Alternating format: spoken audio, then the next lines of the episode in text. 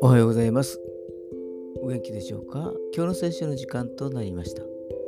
今日の聖書の箇所は旧約聖書三箇所7章8節。三箇所7章8節でございます。お読みいたします。私の敵よ私のことで喜ぶな。私は倒れても起き上がる。私は闇の中に座しても主が私の光だ。アーメン。預言者ミカの神様に対する信仰は大きなものでした。だからこのように宣言したのです。